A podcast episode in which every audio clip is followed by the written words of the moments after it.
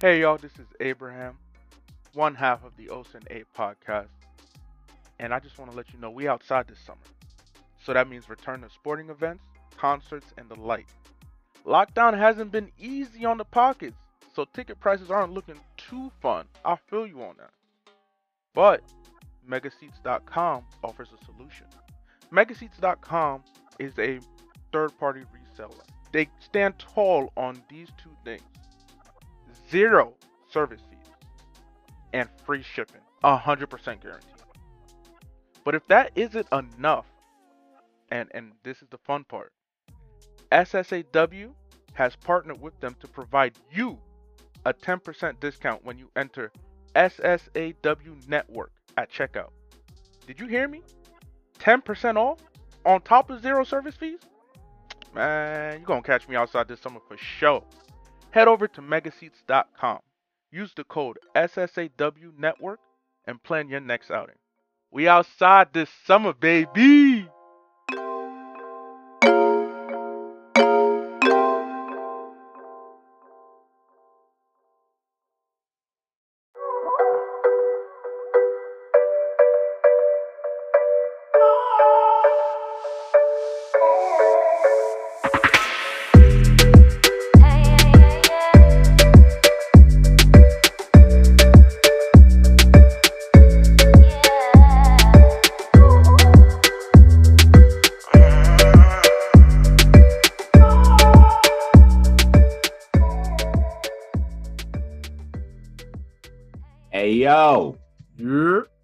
In here. A special delivery Yes. for the sir. people. You know what I'm saying? Welcome to uh kind of another episode of the OSNA podcast. Uh really what this is. And as always, presented to you by SSAW. Uh, what this is is is a new segment that we like to call games of the week. This is this is going to be some bonus content for y'all um, as we are going along this journey. As we have multiple sports going on right now, we have college football. We have Yup. professional football, the NFL. We have the NBA about to kick off soon. And so Yeah. we, as always, it's it's your boy, Mr. 50%, the Osa and Osa and Abe here. And then as always, the other 50%, my guy Abe. But we decided to bring back to y'all. We brought him back. The streets was talking. They said they wanted to hear from the man. We've brought back for this special segment, and hopefully you will hear him weekly. Our friend, your friend, Emmanuel, aka Baba Funke. Emmanuel, what's good? Man, What's good, man? I'm, I'm happy to be back. Happy to be back. Yeah, yeah, yeah, yeah. It's lit. It's lit. Um, shout out to Baba Funke for being back. Like like Osa said, uh, this is your Osa and A presents games of the week. Um, featuring Baba Funke, hopefully uh permanently moving forward. And it's just us providing a new segment where we just share our we just basically talk shop about some of our favorite games, the ones that caught our eyes, our own reactions to it and um, you know, maybe some projections moving forward. Uh, that being said, you know, we're going to start off with week two. Uh, week two of the college football season has concluded, and there were a couple of games that really stood out. Um, one of them was the college game day uh, uh, game of the week, really, which is Oregon. The at the time of this recording, the number 12 Oregon Ducks came to Columbus, Ohio to face the number three, the Ohio State. And uh, if you recall on a previous episode of and Abe, um, I gave Ohio State Buckeyes their flowers. You know, I said that I'll put respect on their name, and I and I said that they would uh, handle Oregon. Um, unfortunately, that was not the case at all. Um, I I was watching the game. I thought it was supposed to be a later game. I didn't know it was supposed to be afternoon here on the on the West Coast. Um, so I caught uh, I missed the first quarter, but I, I tune in and I see that Oregon has a has sound control. That Ohio State was trailing the entire time. And I was just shocked because this is the Pac 12 versus the Big Ten. You know, when it comes to the Big Ten, the Big Ten is known as the big beefy boys. You know, they can run all over you. Their uh, their O line is just too big, too strong. And Oregon, the Ducks are known for their the West Coast offense. They can air it out. They can just throw the ball over, all over the field defensively. They're not that impressive, but this game was truly a surprise to me. I mean, um, we also talked about on the episode the three uh, Southern California quarterbacks who are currently in the top six of college football, and CJ Stroud. I mean, there was just some sometimes where I'm looking at him and and you know his stats look look dope. You know, he threw for uh 484 yards, uh three touchdowns, one interception. Uh threw the ball 54 times. You know, he had 50 about 54 pass attempts, 35 for 54, not too bad, not too bad. But I'm just like, I mean, the, the final, let's talk about that final drive first of all. My man almost fumbled the ball in in uh, in their own five, and then he threw a pick. It's just like, yo, I mean, I get it, you're a true freshman, but what the what the heck was that? Like, Baba Funke, what what were your thoughts on that game? I mean, Oregon really controlled the game throughout. Ohio State, uh, they, they were trying to get get a comeback, and like it was about to be a game and then Oregon really pulled it out. But to me, what impresses me with this game was Oregon was out was without five defensive starters in this game. Two of them were, were the best players in the team. You have uh, Kayvon uh, Thib- uh, Thibodeaux, which is arguably the number one or top two pick in the draft, and then you had Justin Flowe, their best linebacker. Shout out from the IE. so Upland High, stand up, another IE stand up. Yeah, yeah, but IE product. So um, yeah, and what to me that was more impressive. Five defensive starters were gone, and they still beat Ohio State in the horseshoe. It really speaks volumes. The Pac-12 has really been showing themselves uh, pretty well in terms of non-conference games. Uh, obviously, the previous week with UCLA beating LSU, Rose. Say that again. Go and say that again. We don't. We don't. We don't need to discuss that. We don't. We, we can. we, we already covered that. We can move on. We can move on. but but well, the reality is that the Pac-12 is, is definitely making a statement in regards with those two teams uh, mm-hmm. uh, for non-conference. And then, but with back to this game, uh, Ohio State Stroud, I feel like he's still learning. Yeah. Um. Uh, uh play, playing behind center, and um, and I feel like there's not really there's no not really leadership on this team. Mm-hmm. I feel like this team is lacking the leadership uh, compared from the years past from Ohio State. I feel like I haven't really seen seen it yet. I know it's early in the season. Maybe mm-hmm. it could develop down the line and see somebody who can step up. But uh, I think Ohio State has to work on that, and the defense is not as stout as it was. I mean, mm-hmm. there's no Chase Young, you, you know, and the, and the rest of those guys. There's no there's no Lattimore. There's those guys are gone. There's no Shaun Wade. There's no so those guys are pretty much gone, and it's pretty much next man up. But now somebody has to step in for the reins on the defense and be that leader. And I, am not seeing it yet for Ohio State. Yeah, yeah, that's very fair. Osan, what about you? What did you what did you think about this game? Yeah, this definitely game of the week. uh I think Brian, my co-host over, co-host and colleague over on Reformed Hooligans, who is a big Ohio State fan, like we mentioned mm. on the mm-hmm. previous episode of Osa and Abe, uh, he he made a very fair point. Ohio State, for some reason, they just play like absolute trash the first half of games, and then they got to play from behind. But then they look like Alabama in the second half. This game, they did not look like Alabama in the second half. As a matter of fact, as I look at the, um, oh, forgive Oso, as I look at the, uh, as I look at the the just the way the gameplay went, I go back to what you said at the beginning, Abe. Big Ten teams weren't those are those are big beefy boys. The only teams that feel beefier boys are from the SEC. The SEC just feels freaks, right? And then the Pac-12 we know is just air it out, right? Every once in a while you'll have a team that has a a, a runner and a, and a guy who likes just ground and pound, but it's almost like they switched roles in this game. And uh, in Oregon, they got a lead, they controlled it, they almost fumbled it away, but they got a lead and controlled it. And we watched CJ Stroud, like you said, Abe. His numbers look gaudy 35 for 54, 484, almost 500 yards passing, yeah. three touchdowns, one interception. Like that's those are those are borderline Heisman numbers, right? Any yeah. other week, right? But you end up they end up losing by a touchdown on the final drive of the game, makes a crucial mistake. Yes, he's learning.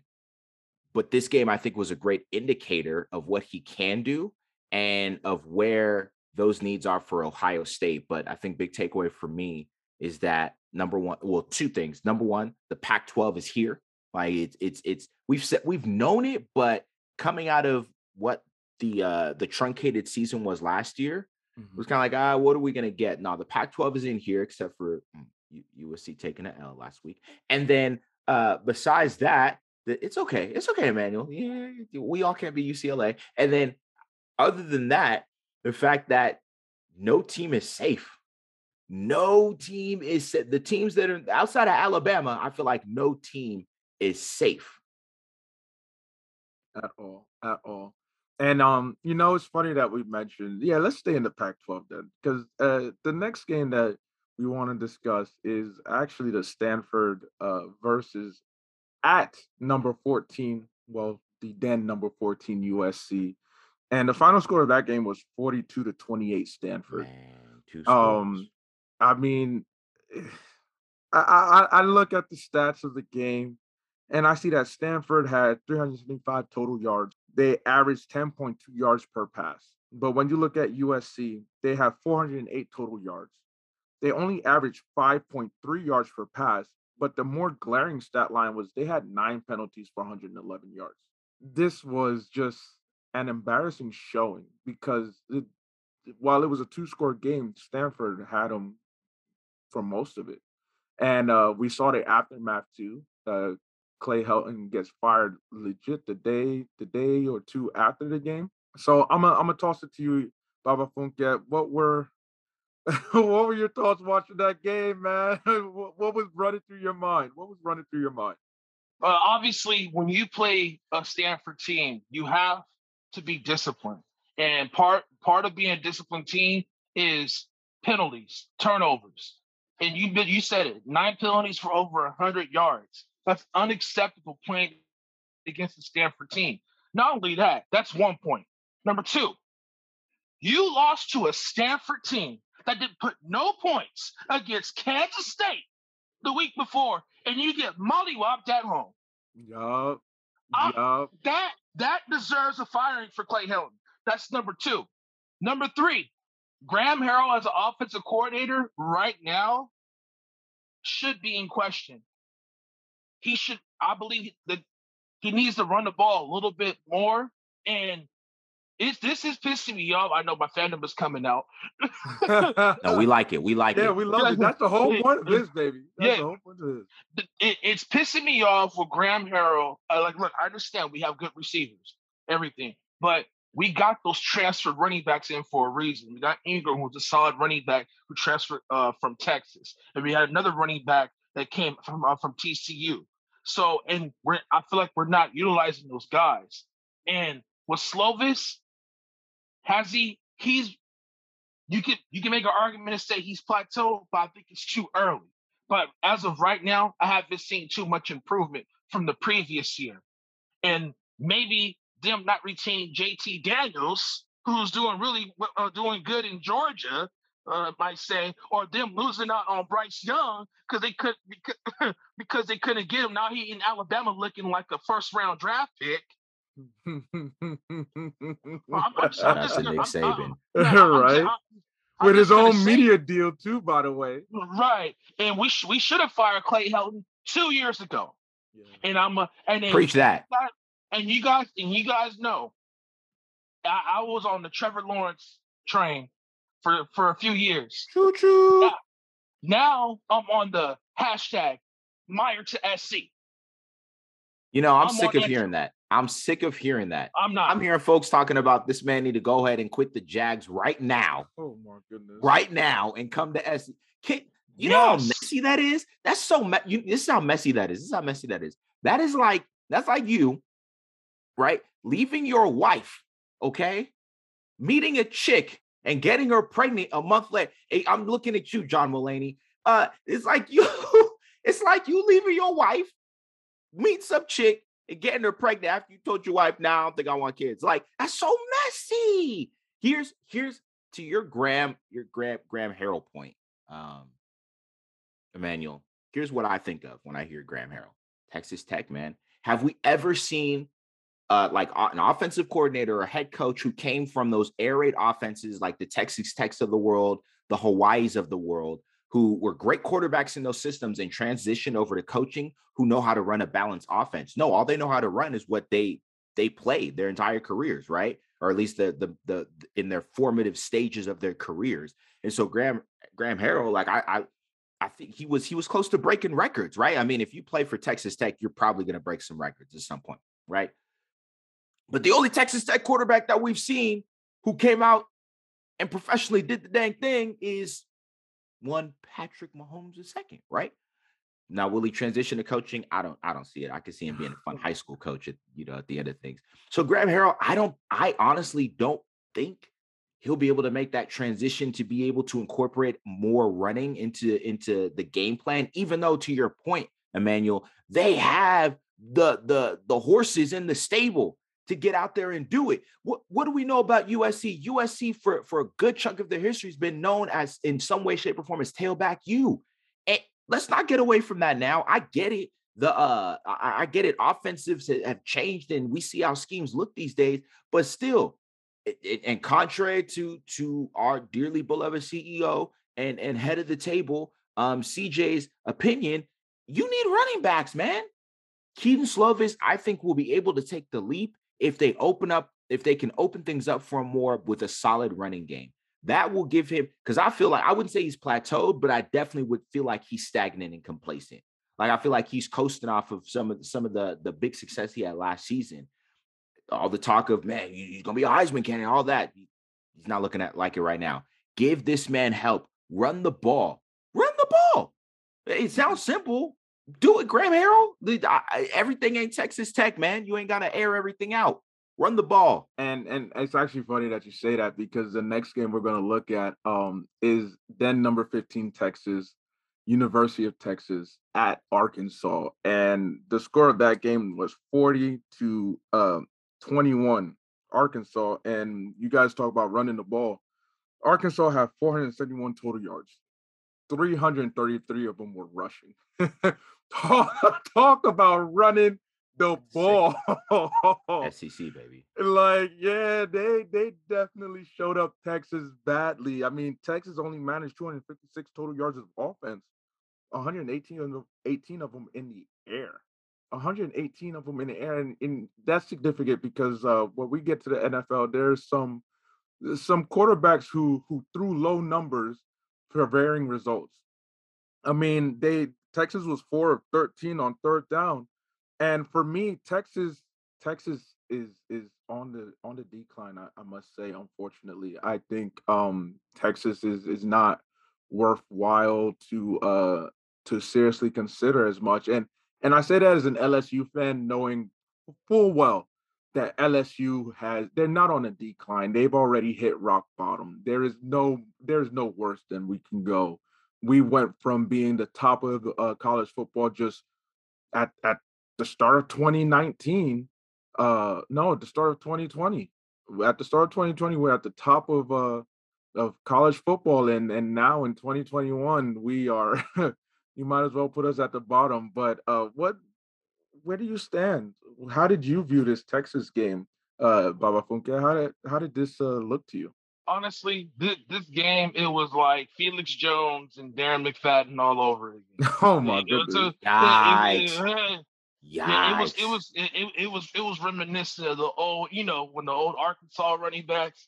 Uh, Felix Jones was a beast man back then, but it was, it, was it, it, and uh, and McFadden too, who's a Heisman candidate too. But uh, man, it just reminded me of like, okay, this is what Arkansas is about: running the football back then. They had, uh, I think it was Houston that was the coach back then at that time, and over at, uh, at uh, Arkansas.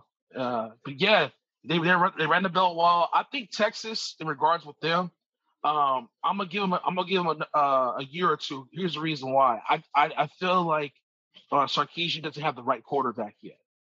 He hasn't had his guy yet, and uh, and obviously they got a quarterback who committed to them was Maalik Murphy. He's from Gardena. He committed to Texas. Dude's like six five, six six quarterback. He's big like Cam Newton. So um, I know it's gonna. I know he's looking forward to having him on campus probably within a year or two. So and who knows, he could be the starting quarterback down the line. But right now, uh, I think Casey Thompson's going to be the starting quarterback from Texas. So they're really trying to figure out that whole quarterback situation. Who's uh, who's uh, who's going to start. I think well, Houston Street, I believe, was a starter for for the last game.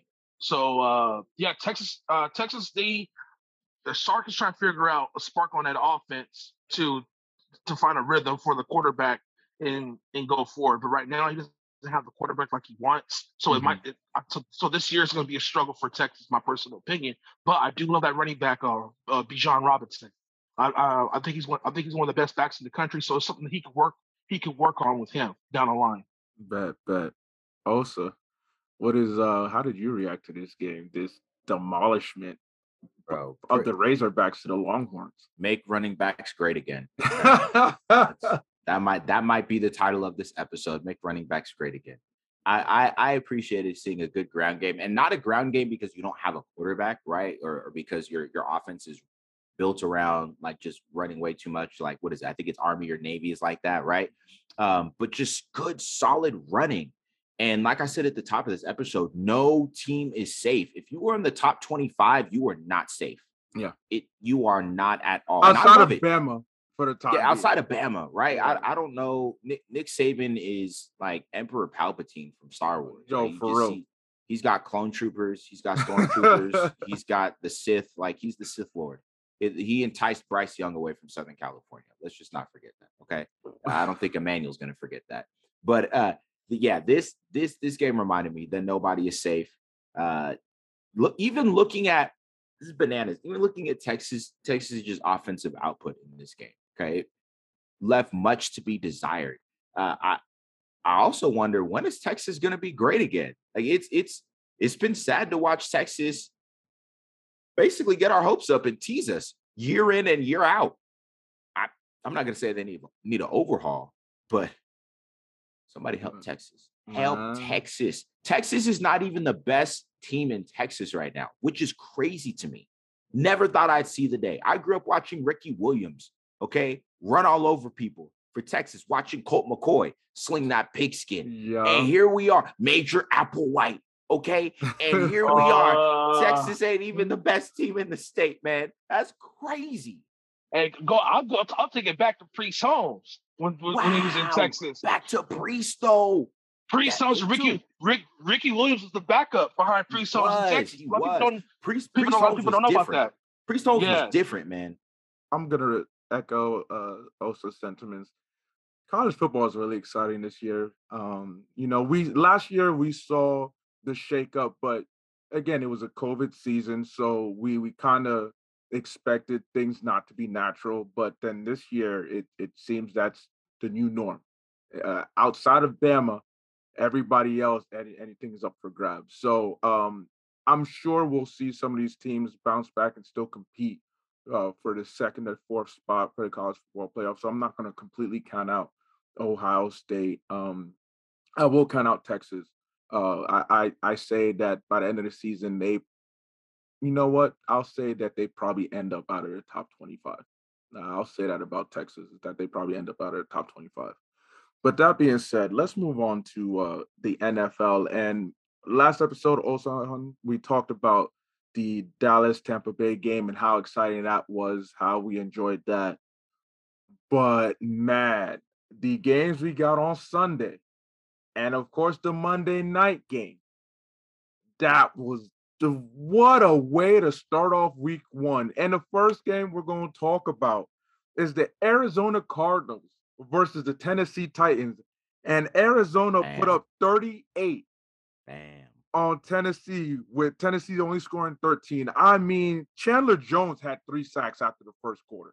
He ended the game with five. You know, the defense that also has JJ Watt, right. mind you. Right.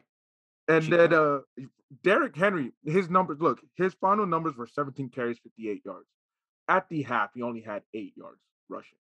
Did that defense completely shut them down? And the NFC West ended up going 4 0. The Cardinals are honestly the third best team in the NFC West. And the way that they dominated this Tennessee team. I mean, Kyler Murray, 289 yards, four touchdowns, one interception, and one rushing touchdown. He was he was throwing the ball all around like he he trying to go for an MVP. I mean, DeAndre Hopkins had two touchdowns. Christian Kirk had two touchdowns. I was completely, completely surprised by how manhandled the Titans were. I mean, we you got Julio Jones, you got Derrick Henry. I mean, a side note, in my fantasy league, uh, I had the number two overall pick, and I was expecting I'd probably get Dalvin Cook. The number one pick, not auto draft, drafted Derrick Henry, leaving me CMC. And this is a PPR 12 man league. I was stunned. I yo, yo, Baba Funke, please, please eh, try. What what happened? What happened in this game? Uh, to be honest with you, uh, Arizona dominated in, in the trenches from from the start. The Chandler Chandler Jones got five total sacks, three like you said, three um, after the first quarter, and he's making a very strong case so far for defensive uh, defensive uh, player of the year. A very strong case. He's definitely in that in that for, in that uh, in the front in the front running. So in that, the problem with uh with the Titans, and I kind of see this coming, is Titans lost some key secondary guys in the offseason. Um, the, the bonus was they did get they did sign Bud Dupree from uh, Pittsburgh uh, for to, to to increase their pass rush, which that was a good that was a great move. The problem is their secondary. Their, their, their secondary is weak, and this has been a problem since last year. Um, and, and teams have have been ex, have been exploiting that. Uh, if you guys look at some of the playoff matchups and some of the key games that the Titans have played, has been because of secondary. But a lot of a lot of the, the problems with, with, the Titans last year was a lot of it was due to injuries from the secondary, and they got and they got exposed. And now they don't have the depth because a lot of those guys went elsewhere. So that's something that Mike Vrabel, as a as a defensive guy, and and he's a defensive genius. Um, you know, he's gonna have to figure out a way how to shore up that defense. I do believe the front seven is good. I do believe in the weak AFC South, uh, they will be contending um, as well. Um, so I believe the Texans were the only team in that division to get a yeah, win. Yeah, they were. The Texans were the only team. Mi- mind you, they they were going up against Trevor Lawrence and the Jags, and you know, right. No number one overall pick has won their debut game in I believe about 15 seasons. So, right. um, eh, and then you know, we'll briefly talk about Trevor Lawrence. Three touchdowns, three interceptions. A lot of it was just easily fixable mistakes. Um, but yeah, yeah. right now the Texans Looking are like light skinned Jameis Winston. Oh my goodness. Oh my goodness. We'll get to Jameis in a bit. Uh, we'll get to him in a bit. But also on that Cardinals game, how did you feel watching that? Fam, Chandler Jones was out there looking like the second coming of Reggie White. which is which is crazy because Aaron Donald still exists, but Chandler Jones was playing was out of his mind. Aaron Donald who? Like Chandler Jones was like, oh, Aaron Donald, hold my beer. Hold my beer. like, I, so let's, let's, he had LeBron, you know, tweeting tweeting on it, right? Yeah. Um, the Cardinals are picking up on their peak that they hit last season. Remember, for the first maybe like six games of the season, folks were talking about Kyler Murray in the MVP conversation. It was looking like the the NFC West had two MVP caliber quarterbacks in mm-hmm. Kyler Murray and Russell Wilson, yeah. aka like basically the same player to a degree. And and so watching the Cardinals do what they did, not not I'm not surprised nor shocked. What I am surprised about is just how badly the Titans got got smacked, right? Um, to to your point, uh, Emmanuel, like their secondary should have been the primary like focus during the offseason. Okay, we we saw what happened to them uh in the playoffs. Of course, we know they're going to ride the Derrick Henry train all the way to to its final destination. And don't get me wrong, another quarterback over there. However, get this man some help. And once again, when we talk about players who transition over into the coaching space, their tendencies and their strengths as players are the same tendencies and strengths that they play to when they get when they become coaches unless they were very cerebral as players right so guy a guy like a mike vrabel which i'm kind of shocked about because he was a linebacker right in a bill belichick defense blows my i mean their their their linebacking core in, in, in tennessee is, is serviceable but once again you're you're a linebacker in a Bill Belichick defense, bro. You you better you better emphasize what it looks like to have some de- a, a decent secondary. You better emphasize what it looks like to, to protect that quarterback. Bill Belichick, we know Bill Belichick, quite as kept. If you pay attention to his teams that win titles, they have so, they have a solid run backing core, right? You're not going to see a superstar running back. You're not going to see the next I, am Derrick Henry being in that running back core, right? But they have a they have a serviceable uh, two or three man rotation that they that they build around. Mike Vrabel, you might you might want to low key. I know it's Derrick Henry, but you might want to incorporate that and then prioritize your secondary because you can't keep getting shredded like this. Kyler Murray, not saying Kyler Murray's the scrub because by no means is he a scrub, but in a weak AFC South, yes, you may be contending, but listen, you go you gonna march on down to to Houston and and give up 400 yards if you're not careful. So be awares, be aware, right. Will be awares. Hey man, um, the next game we we have to talk about is the rematch of of the AFC Championship game uh just last season, and that is your Cleveland Browns in Kansas City. Kansas City won 33 to 29. They didn't grab their first lead until the seventh minute mark in the fourth quarter. Um, it was off a muff punt that handled by um, their punter Gillan and from there on it, it, it just changed momentum. But Baker Mayfield, 21 of 28, 321 yards, zero touchdowns, one interception.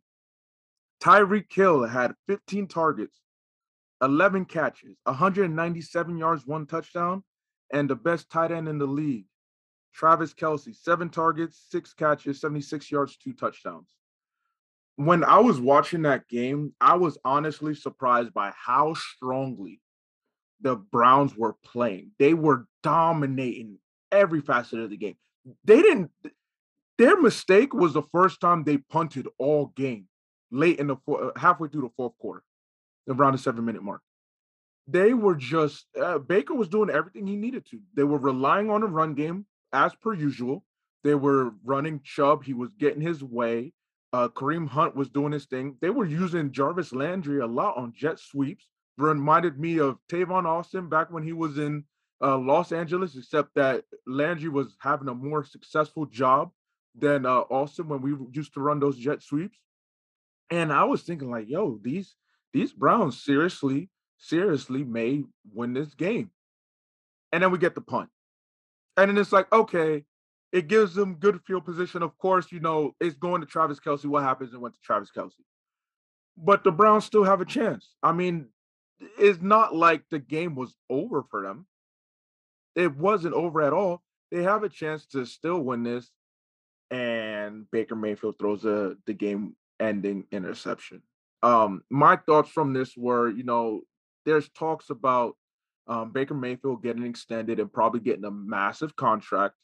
Um, I think it's deserved because Baker has definitely calmed down since entering the league. You know, mind you, one of the troubles in his early in his career is that he had a, a new offensive coordinator each year. You know, there was no stability, no consistency.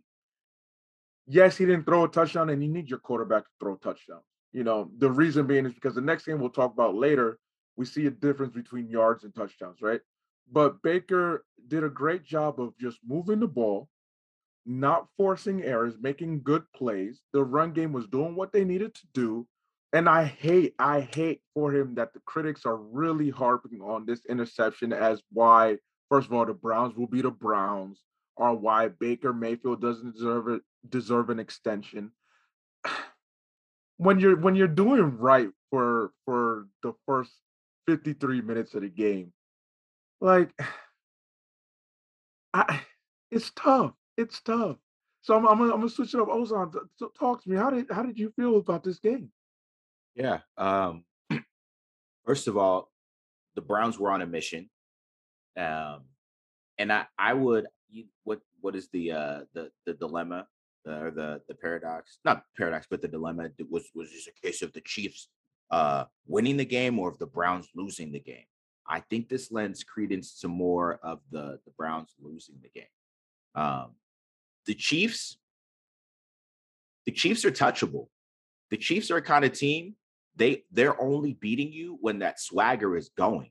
But when they have to play from behind, even when they play from behind, if you notice when they've had to play from behind and come back to win, that, that swagger is still going, except for in that Super Bowl last year. But the, the Chiefs, the Chiefs look very touchable. I was not impressed with the Chiefs at all. If if you are going to continue to force feed the ball to Tyreek Hill, I get it. Tyreek Hill is a created player off of Madden, basically. His, his speed is unreal. Travis Kelce, yes, best tight end in the league. Sorry, Gronk. But you can't force feed those two. If you continue to do that, uh, you are going to put yourself in position to where you have to over rely on Patrick Mahomes. Yes, Patrick Mahomes probably is a is going to be an all time great when it's all said and done. Yes, he is a generational talent, but you have to put him in position as well to extend his career. Patrick Mahomes can Patrick Mahomes when it comes to using his legs as a quote unquote dual threat quarterback, which I hate even the term, as a quarterback, just a quarterback. Patrick Mahomes is a pure quarterback, knows when to use his legs, extend the play and make plays if you have to oh, in case of emergency, right? Break the glass in case of emergency and run. But you're putting Patrick Mahomes into into situations where him having to be Houdini is now becoming the rule and not the exception and it's not healthy. It's not smart. So expect to see the Chiefs uh, fight more often than not. And also, let's be real as well. Teams bring their best when they see the Chiefs on the schedule. Yeah. They come to play. They yeah. come to play. And so the Browns, I know I jokingly said it last year during volume one of this program that the that you know Baker Mayfield for MVP and but Baker Mayfield is quite as kept. Let's give him his flowers, okay? Baker Mayfield coming out of college, folks were talking about he's just going to be another Johnny Manziel. Yeah. And he has proved everybody wrong in that regards. He did, he maybe didn't have necessarily the demons of a Johnny Manziel, but he definitely had the arrogance and he was definitely kind of a, a, a bag a bag of the douche uh, uh, coming into the league. But he's definitely humbled himself. There's no more Mister. Let's wreck the league together. No, he's coming out here and he's playing, and he's doing it with confidence. Baker Mayfield, I'm gonna give you your flowers for that for sure. Baba Funke, what you what do you got to say about this, my bro? Basically, uh, Cleveland they have the running game to go far in, into the postseason. Now, mm-hmm. I, I I think we saw that, and there's no there's no weak there's no weaknesses in the run game. I think that's what makes it that that's what makes Cleveland a contender. Uh, and to me, and obviously the biggest X factor in this team is really Baker Mayfield. How far can Baker take this team? That's the biggest question because there's going to be some key third down throws or some key situational points in football where if he if they make them, it's going to take them to that next level uh, as a football team. So that's that's really going to be key for Baker and uh, down the line also playing for a contract um, as as well. Now for the on the Chiefs side, oh yeah, by the way, no Odell Beckham, by the way. So then I have to ask uh, for both of you, um, especially you, Osan, and and of course you, uh, Emmanuel, was Odell Beckham heavily missed in this game? Yeah, because he, he could bring that safety in and put a bracket, and it could cause some. Uh, it could free up the other receivers like Landry, Peoples Jones, or Higgins, and the and the other tight ends like Njoku and Hooper. Um, if they want to play like a twelve personnel, so twelve or eleven personnel, so it that it, it could have freed something up uh, with Odell because Odell's a decoy. You know, I mean, even if he's even if he doesn't get enough receptions, the the the the secondary is going to respect him. Mm-hmm. You know what I'm saying? Because he he can still blow by, mm-hmm. uh, blow by a defender. So um, yeah, he you, you can use him as a decoy, and I I feel like that could have been definitely help, helpful against the Chiefs. Uh, but yeah, I think he was missed uh, because let's not forget, okay, for all of the glowing uh, reviews that we can give the Kansas City Chiefs offensively, their defense has and will continue to be their glaring Achilles heel. We saw that last year on multiple occasions, particularly in the Super Bowl when they decided to let Tom Brady look like TB12. Okay. You throw an Odell Beckham in there in that mix, in that game, to Emmanuel's point, it opens a lot up. Not just for the running game, but you have an opportunity at any point during the game. Folks can say what they want to say about OBJ. He's overrated, he's overhyped. Fact remains, the man is still a great receiver. you you have an opportunity at any time to take a shot downfield with OBJ against a shaky and questionable glass knees Kansas City Chiefs defense and secondary. No disrespect to the Honey Badger. But he was out. Uh, oh, that's right. Yeah, yeah, COVID. Yeah, yeah, COVID. Yeah, yeah he was coming back from COVID. So you you have an opportunity at any time to take a shot downfield, a shot that potentially could. I, I'm willing to. I I would rather live and die with Baker Mayfield taking that shot downfield to OBJ and potentially getting an interception or a big play than not having him in there. So yes, he was missed in that game, and I'm tired. I'm folks. I'm tired of y'all disrespecting this man OBJ. Antics aside, the man plays with great emotion and he's he's got great skill. Weird stuff off the off the field aside, he can still play. And I wouldn't be surprised this man gets traded at some point during the season or asked to be traded because the disrespect needs to stop. Go and come on over to Minnesota. This defense is um is questionable in terms of the run defense. To me, this reminds me when uh that when they went on that Super Bowl run, uh, people I don't know if people remember during the beginning of the year when Mahomes when Mahomes was the quarterback, you know, at the time on that year when they won the Super Bowl, their run defense was a huge question. And then when it came to the second half of the year, they started to ramp up and make that run. Mm-hmm. And and I, I, I and I, I said this on the on the podcast. Uh, pay attention to teams that are healthy and recovering, and they're playing with a lot of momentum, especially in the second half of the season that a lot of times that momentum can carry into the postseason, and, it, and then once it gets to the postseason, they're catching fire. It's hard to take it out. It's hard to take it out. So, so I would advise people when you look at teams, don't always just look at the best record. Look who's the healthiest and who the hottest. The, the Giants was a classic example. They won a wild card. They beat Brady twice in the Super Bowl. Last year, we saw with the Bucs. The Bucs lost twice to the Saints last year, and they and they won a Super Bowl on the wild card. You, you know what I'm saying? So people have to look at what what teams are healthy and hot at the same time. And then last year, I did mention on the Super Bowl um, on my on my podcast for Sportshead Radio, I mentioned that uh, Kansas City's Achilles heel is penalties on the defensive side of the ball. And that was a and that played a huge factor in the Super Bowl. Nobody brought this up. I haven't heard not one sports media analyst brought this up.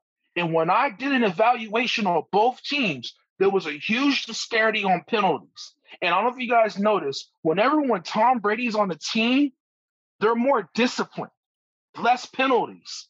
Field position becomes a huge factor. And then when you saw with KC, when I looked when I looked at their playoff games, they were getting they were getting penalties like crazy. And you and you definitely don't give field position to a great quarterback like Brady, you know, uh, those type of guys, because they're going to pick you apart. So the Chiefs defense are going to have to play more disciplined football, contain those run gaps, uh, because if if if if this is the same problem heading in the second half of the season, this is going to be a huge problem, and th- this could cost them not not going to the Super Bowl. Yeah, no, no, that that's very true. I mean, uh, like y'all both said, the Kansas City is very touchable. At the same time, we can't really count them out. Clearly, we can't count them out. Just one mistake. Browns basically had to play a perfect game, and one mistake really cost it, turned the game uh, around, and then another mistake sealed it. The AFC is going to be interesting. There's a lot of a lot of strong contenders, and there's a couple of weak contenders there. You know, Tennessee being one of them. For the time being, it's only been week one now. It's only been one week. So I won't completely count out Tennessee, but still. Um, so uh, the next game we'll talk about Green Bay versus the Saints, and the Saints won 38 to 3. Uh, just real quick, so we can get to the Monday night game too, is Aaron Rodgers threw 133 yards, zero touchdowns, two interceptions. Jameis Winston threw for 148 yards, 14 of 20, five touchdowns, zero interceptions. Like, what? I mean, we talk about how Baker threw for 321, zero touchdowns. These two combined to not even, they, they didn't even match how many yards Baker had. And yet Jameis still threw for five touchdowns. What a game! What a game! It was good. Hey, Jameis can see now. He had a year behind Drew Brees. Famous Jameis. beautiful. Yo, I uh I I was watching the game while cooking, cooking some of my good wok fried rice. Okay. I felt like the elephant in the room or the the dark cloud over this game, particularly on the Packers, was the Aaron Rodgers interview that came out, the interview he did with Erin Andrews. I I, I feel like if that if if there's no knowledge of that interview coming out until after the game and it drops after the game, cool. But I it could just be me reading too far between the lines, but it felt like that was just a dark cloud over it. The memorable line, of course, from the interview is Aaron Rodgers saying they drafted my replacement. So I felt why not just let him play in reference to Jordan Love, which is not wrong. But I, I think what Aaron Rodgers is now experiencing is the same thing that, or what jo- is the same predicament he was in when Brett Favre wouldn't retire, right? He was sitting there riding behind Brett Favre, and Brett Favre was wasn't looking quite Brett like Brett Favre. He was just looking like Brett. Okay. That's I think that's what we're gonna see this entire season. The question is when when it when is uh if we're gonna pull the plug and, and go ahead and just let Jordan Love do what he do. Not to say Aaron Rodgers isn't great, but let's be honest. They should have just let the man walk in the offseason. They should have traded him in the offseason. That's that's what this game, in my opinion, was evidence of. On the on the other side with the Saints, my wife loved it. She's a Saints fan. Famous Jameis, I'm glad you can see clearly now. The rain is gone. You're not going to be out here throwing for throwing a having a 30-30 season again. Trevor Lawrence will probably have that. But Oh, you, my good sir, Jameis Winston, I'm glad you I'm glad they gave you the start over Taysom Hill. It's a joke to even think that they would consider Taysom Hill to to to be the starting quarterback, especially week 1. Stop it. Uh in a in an NFC South that I think is going to be kind of a dark horse dogfight in terms of divisions this season. Don't be surprised if famous Jameis creeps up and starts looking like, you know, uh, the Florida State Jameis. Okay. Don't be surprised if uh, if the Carolina Panthers uh, allow Run CMC to have a historic season, especially with 17 games in the regular season. Don't be surprised okay when you see these things happen i feel like i feel like i'm, I'm quoting the book of revelation or something. Don't be surprised if you open your eyes and look to the skies and see these things happening okay? The nfc south don't be surprised if the falcons look like the falcons. I mean, Not even the dirty dirty Oh, okay? don't be surprised when you see these things. But the green bay packers i wasn't expecting nothing. I was actually eh, eh, excited to see them lose in such a manner as a minnesota vikings fan but but the backstories i'm all about the backstories you will hear those from me time and time again that backstory of aaron rodgers that interview coming into this game. I think it i think from a psyche perspective definitely played a part and and don't be surprised if we as we hear more and more stuff coming out of that locker room about what's going on. Bryce love i hope you take notes actually from aaron rodgers and how he handled the brett Favre situation and when you get your spot when you get your moment kid shine Jordan, Jordan Love. You What'd I combined- say? You said Bryce. i said bryce i got bryce young on the brain Yeah. jordan love my bad kid Shine, homie shine It's all good. It's Shout all out to good. bryce young over there in the evil empire alabama but all right, uh, Baba Funke, you already know how. Yeah. What are your thoughts on Uh, this game? I'm gonna make it real quick. Uh, Jameis like the FSU Jameis, like to Osahon's point, and five touchdowns, no picks. Remember, his last year in Tampa, he had he led the league in most interceptions, but he was second in the league in touchdowns. Now, if he's able to minimize his mistakes, this Saints team can go to another level because obviously we've seen Jameis. He has an element of pushing the ball down the field, especially when Brees. He wasn't able to do all that because he had some it seemed like he has some restrictions in regards with that uh, in in the past. But Jameis gives him an element to push the ball downfield, so it, it gives a little more uh, excitement to that Saints offense, which is good. But if, but like I said, if Jameis minimizes his turnovers, this team will go to another level. They, they they will be contending for this division if he plays smart, like he just did this past Sunday. Uh, now, and the Saints defense played well, by the way. Now for the Packers, uh, to me, it's, it, to, I'm gonna be honest with you. I, I feel like Aaron Rodgers looked kind of zoned out. Yeah, yeah, he did. Uh, I uh, mean, uh, uh, uh, uh, the, the way I, I just the body language, it, it, it wasn't there. It, I, am gonna say the same thing for Davante Adams because remember, this is Davante Adams last last year too. He's on a he's on a contract year too, so he has an incentive, you know, trying to play well. But it, it, the whole offense, everything just didn't, didn't look in sync. Uh, Packers have some hole defensively. Um, uh, is Kevin King still on that team? They, they, need to they need to let that guy go. Oh my yeah. gosh! Yeah. I mean, uh, look, Jaire Alexander, one of the most underrated corners in the game. I love him, but man, man, this this guy is sabotaging me, man. Oh yeah. God. I was. I, I mean, then, uh, other than part, I'm good. yeah, part of me just wonders, like, could this have been avoided had Green Bay decided to just cater to Aaron Rodgers? You know, before when Aaron Rodgers was like, I want help. You know, give me give me the pieces I need. Continue to build this team so I can succeed rather than be just focusing on areas of concern that weren't mightily important. Um, and then of course, you know, the drama during the off season. Uh, it's just uh, what a surprising game. I mean, moving forward, do we expect AR12 to continue to look like this? Gosh, I hope not. I hope not, because regardless of what st- side you stand on when it comes to the Aaron Rodgers versus Green Bay uh, situation, you don't want to mar your your legacy with this season of you just saying screw it you know I, I i'm just going out there because they keep putting me out there um but we shall see but however oh you know we're going to end it on this note the monday night football game which saw the your baltimore ravens head to las vegas the first fan filled home game for the Las Vegas Raiders. Um, you know, I, I I'll share my quick thoughts so you can get your chance because I know there's a lot you gotta say. Lamar Jackson, 19 of 30, 235 yards, one touchdown, two fumbles. He carried the ball 12 times for 86 yards. Derek Carr, 34 for 56, threw 435 yards. First time he's thrown for this much since 2018. He had two touchdowns, one interception. Darren Waller, the second best tight end in the league, 19 targets, 19 targets, 10 receptions, 105 yards, one touchdown. And Maxx Crosby putting together putting together a, an all-pro resume right now. He had two sacks, two tackles for losses.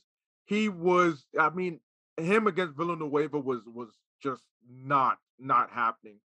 And you know, watching, I mean, we we share those numbers, but just the game itself, for anybody who did not watch this Monday night football game, I feel sorry for you. You missed one of the most wildest, wackiest, just exciting game of of recent memory. And and as a Rams fan, Rams fan, I'm putting this over the Monday Night Football game a couple of year, years ago between my Rams and the Kansas City Chiefs, where that ended up being 54 51, looking like a college football game. This game was so crazy. I mean, Ravens were in control, up 14 0. Uh, Derek Carr was eh, just not completing his passes in the first quarter. He was constantly forcing it to Darren Waller. I mean, at the end of the first quarter, Darren Waller had seven targets one reception, 13 yards. He ended the game with 19 targets. You know, uh, a lot of the passes throughout the game was just behind the receivers. Henry Ruggs III was not really getting separation, not being physical. I think only finished the game with two catches, 46 yards. But that Raiders defense, which has always been a a detriment, really showed up. And they especially showed up late because Yannick got hurt and uh, around the third or late third, early fourth. Gerald McCoy left on a cart. So he got hurt. And and not to dismiss, the Ravens were dropping like flies throughout the game too. Uh, they were dropping like flies. I, I know you guys had to go to the backup on the offensive line. And then right. like it, the Raiders defense really picked up the slack because the Raiders offense wasn't in tune. And for me, it, it this Monday night game showed the importance, in my opinion, of at least having your starters get some preseason game snaps in. Um, there were other games throughout the uh, throughout on Sunday where that lack of game game like situations uh, really led to poor uh, timing between quarterback and receivers.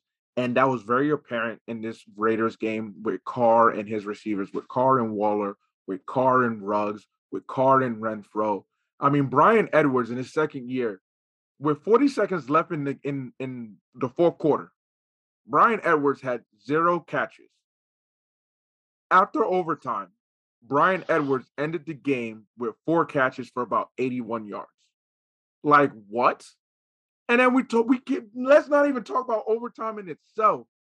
Not Raiders getting the ball, marching downfield, throwing it to Bryan Edwards. We're thinking it's touchdown. He's he's down at the three yard line, knee down. Good call. Everybody was already ready to call it a game. You're on the three yard line. All you got to do is punch it in. You get four downs to do it.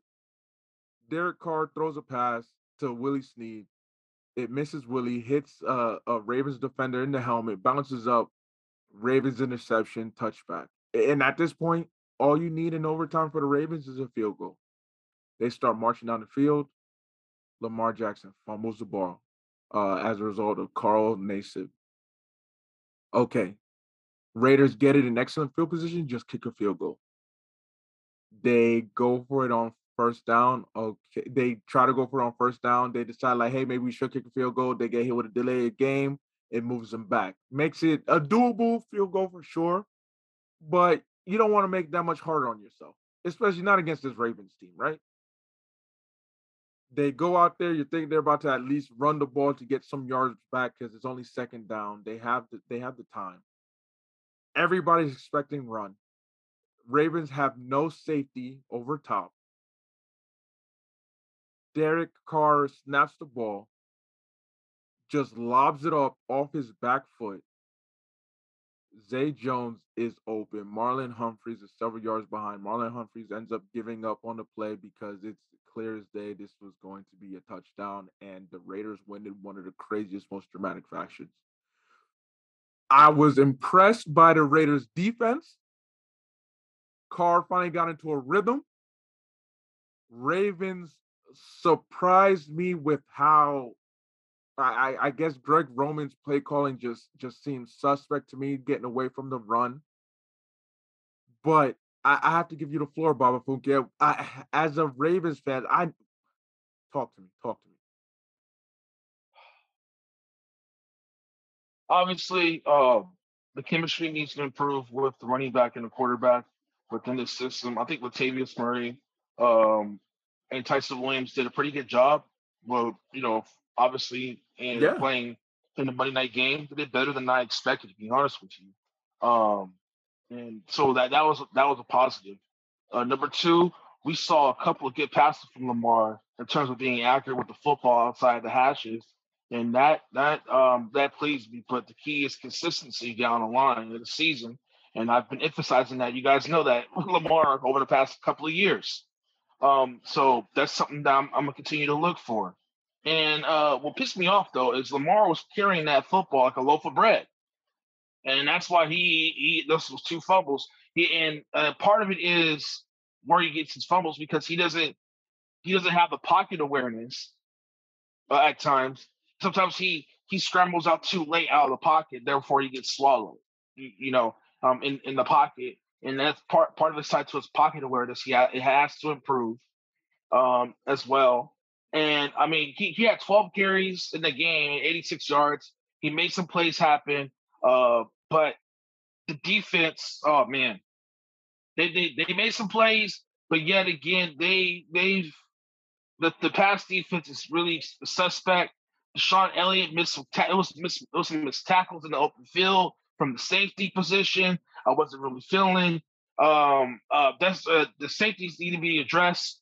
It's not the same as it used to be in regards with that. I love the front four, front seven. We got Houston, Patrick Queen, uh, Harrison, um, and those boys, Calais Campbell as well. Uh, but just the secondary, I'm a little concerned. Outside of Marlon Humphrey, uh, uh, which he played great, by the way. Uh, Arnette didn't play well, they got to, to Tavon Young. He's more of a nickel guy now. He's got to take an elevated role with Marcus Peters being out for the year uh, with a torn ACL.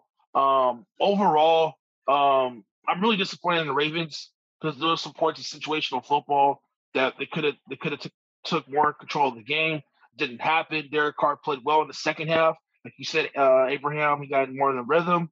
Uh, Darren Waller had a crazy amount of targets at 19 targets, and and he scored. He had one t- 10 receptions, 105 in the touchdown. So, um, and they, the passing yards is what is really concerning me with yeah. this Ravens defense. It, it, it's really, it, I felt like there was some miscommunication with the with, with the safeties as well, with the with the front seven, the front four. So there's there's some things to iron out, and this is actually a bad start. To me, this was a winnable game because next Sunday Easily. night they do play the because next because next Sunday night they play the Chiefs, and yeah. I know and the and the Chiefs and the Chiefs are they're, they're watching for film, so um that's gonna be a crazy game. It's a Sunday night football game, and um if they play like that against the Chiefs, they're gonna get blown out. I'm being completely honest with you, and I'm I'm, I'm trying to calm down. Yo, I understand but because uh, it's only week one, but there there were some positives, but there's also some negatives. A lot a lot of negatives were on the defensive side, but then the only negative I have was Lamar Lamar Jackson carrying that football like a loaf of bread, and he needs to improve his uh, pocket awareness. And uh, and he made some good throws. I like the throw with Sammy Watkins outside. I was on the money. Uh, Mark he threw one to Marquise Brown uh, on the rollout on the red zone for that touchdown. I like that too. So um, he has to improve. To me, it seems like Greg Roman's trying to put more trust into uh, Lamar passing the football. But yet again, this team is built to run the football. Uh, I think Latavius Murray does fit this offense. This I think he's a running back that fits this offense more. Uh, Ty'Son Williams does. I, I believe he's more of a change of pace guy. But um, down the line, we'll see. Uh, Ravens have one of the toughest the toughest schedules in the league based on opponents' records from last season um, as well. They're they're in the top two, so we'll see how this plays out. Um, it, especially with three of our uh, running backs with torn ACLs, so we'll see what happens. But Villanueva did Villanueva he needs to retire. Yo, yeah, he, he, he, he needs to retire, man. Uh, I think it's time for him. Uh, uh, Ravens losing Orlando Brown. Um, it's not looking good. Now, I'm gonna be honest with you. Orlando Brown didn't look that well against Cleveland with Myles, with Myles Garrett. Yes. Orlando Brown, yeah, Myles Garrett looked like he won that battle in that game. Yeah, he did. He was he was oh. putting pressure on Mahomes for sure. Yeah, but it's one game, but we'll see yeah, how it's, play it's against Kansas One. Definitely, and and you know I agree with you. I I can imagine just your frustration, your emotion watching that game. I was watching the game with a bunch of Raiders fans, and and their emotions was high. And I'm over here like, hey, it's victory Monday for me. My Rams handled business um, versus the Bears. But Lord, Lord, what a what a great way to recap week one of the NFL season. You know, there was a lot of surprises. I mean, I think overall nine underdogs won this week. Um, it was just it was just very pleasing. And and so you know how we do things here as we wrap up, um, this is our first and and segment of games of the week. Uh, we'll we'll definitely give it a title as um, Osan mentioned earlier. We'll probably call it running backs. Uh, running backs are us or something along that line because uh, no, just Arkansas Razorbacks really did the damn thing. You know, you know how we say it. We we we like to close out with. a single phrase, you know, two words. Uh, get in your head, as Osan would like to say. Omo